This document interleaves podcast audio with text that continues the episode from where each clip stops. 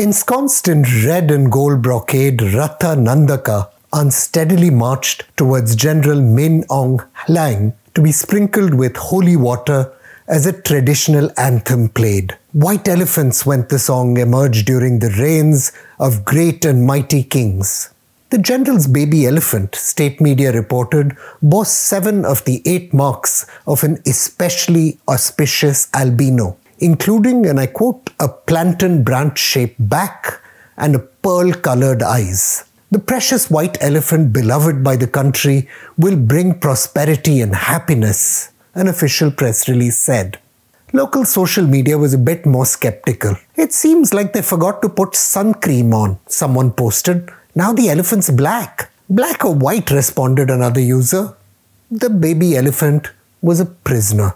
This summer, the military junta ruling Myanmar is expected to hold elections to legitimize the coup it staged two years ago. The rules, international studies professor Mary Callahan writes, are likely to be rewritten to ensure no single party can dominate parliament, as former state councillor and foreign minister Aung San Suu Kyi's National League for Democracy did in 2015 and 2020. Even that, though, might not be enough ferocious fighting is underway in much of the country, with assassinations of local government functionaries and regime supporters being reported regularly.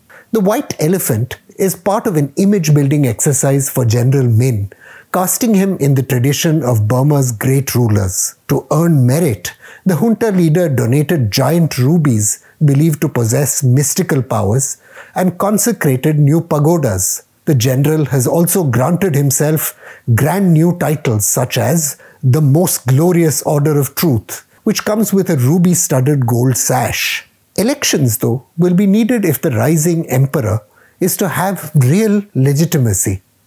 And to do that, he needs to buy support from the powerful ethnic armies which rule large swathes of Myanmar.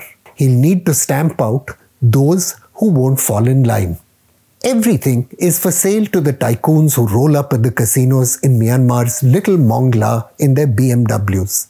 Teenage sex workers traffic from Thailand, pangolin fetuses in wine, white rhino horn, and drugs. Lin Mingxian, a one time Red Guard in Mao Zedong's China, had arrived in the country's Shan region to fight alongside communist insurgents. Lin later established his own armed group and emerged as a major figure in the opium trafficking business. Then he signed a ceasefire brokered by intelligence chief Lieutenant General Khin Nyunt in 1989. Lin received something resembling independence in return for ending attacks on the Myanmar military and proceeded to launder his drug money by investing it in casinos. The warlord even declared his territories opium free, though experts believe he continued to earn revenues from cross border trafficking through his territories. Through marriage alliances with other powerful warlords, key among them the legendary Kokang Chinese drug lord Peng Shia-cheng, Lin steadily expanded his empire. The enterprise, scholar Bertel Lintner records, received support from China which saw the little empires of the warlords as a tool with which they could expand their national influence. Even though the China warlord relationship has not always been smooth, Beijing was quite irked by the explosion of cybercrime operations out of the region after the casino business was hit during the pandemic. The relationship has strategic value for both sides. This month, General Min is reportedly negotiating with Lin's National Democratic Alliance Army, or NDAA, the Peng founded United Wa State Party, UWSP, and the Shan State Progress Party, or SSPP, to allow elections in the territories they control. Deng Xijun, China's rep- special representative for Myanmar, is also reportedly in talks with these insurgent groups. The ethnic militia that have grievances with the NLD, like the Mon Unity Party, the Shan Nationalities League for Democracy, and the powerful Arakan National Party, might also choose to participate in elections in some shape or form. Even though the Myanmar armed forces legitimize themselves as the custodians of Burmese nationalism, their actual role has been as the country's largest warlord, not a professional military.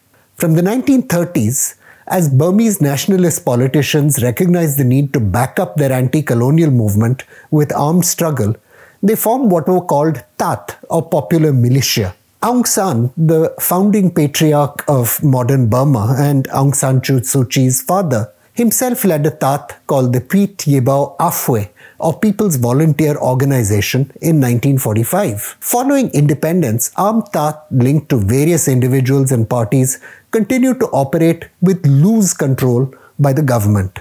These militias were driven by ideological commitments, not loyalty to the norms and constitution of a nation state. Electoral violence was common. In the 1950s, candidates of the ruling anti fascist People's Freedom League campaigned with so called pocket armies, resulting in fighting so intense that elections had to be held unconstitutionally in three phases.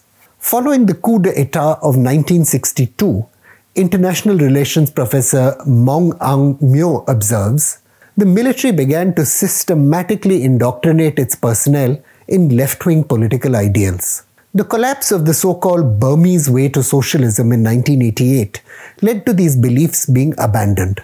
The military, however, continued ideological indoctrination, now focusing on the three national causes the unity of the Union, the maintenance of national solidarity, and the preservation of national sovereignty. The massive ethnic insurgencies that challenged the military led to its adopting what became known as the four cut strategy. Academic Lionel Beehner writes that this strategy was one, cut off ethnic militias' access to food, cut off funds, cut contacts, and cut off the insurgent's head by ending recruitment.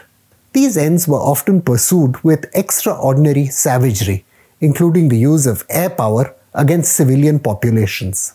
Without the resources to effectively control the ground, the Myanmar military increasingly depended on alliances with local actors like rival ethnic militia and narcotics traffickers, sometimes the same thing. These alliances, academic John Buchanan notes, were inevitably fluid and contingent.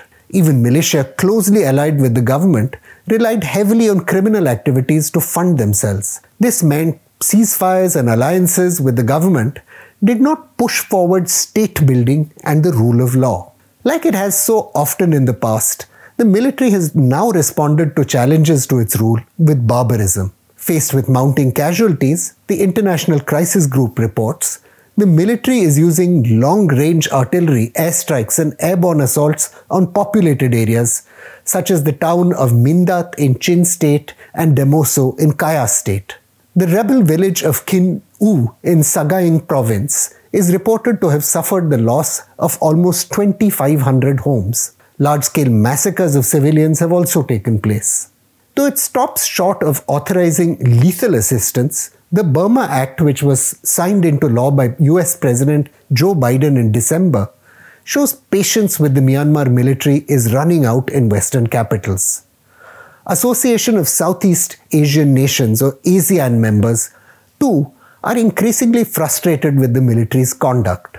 General Min, however, will be counting on support from China to sustain the regime. China sees Myanmar as a strategically critical backdoor for access to the Indian Ocean. The gargantuan Mong Ton Dam on the Salween River in Shan, as well as road and rail links from Kunming in southern China to the Kyaukphyu deep seaport in Rakhine, show China's continued willingness to sink cash into the junta. The military, moreover, has access to funding through the criminal networks it presides over and extracts revenues from. For now, India has sought to maintain its ties to Myanmar's military knowing the generals hold the key to peace in the Northeast. Following the failed pro democracy protests of 1988, New Delhi paid a heavy price for severing links with the generals. From 2010, however, efforts to rebuild the relationship paid off, and the Myanmar armed forces shut down Naga and Manipuri insurgent bases across the border. That in turn put pressure on insurgents to agree on ceasefires with the government. The intensified insurgency in Myanmar, though, could leave the military in no position to keep delivering on its commitments to India. Should China gain greater influence, the generals might also have little incentive to help New Delhi. India needs to start preparing for bad outcomes in the Northeast by quickly moving to turn ceasefires with insurgent groups into durable political agreements. I'm Praveen Swami and I'm National Security Editor of The Print. Thank you for listening to Security Code.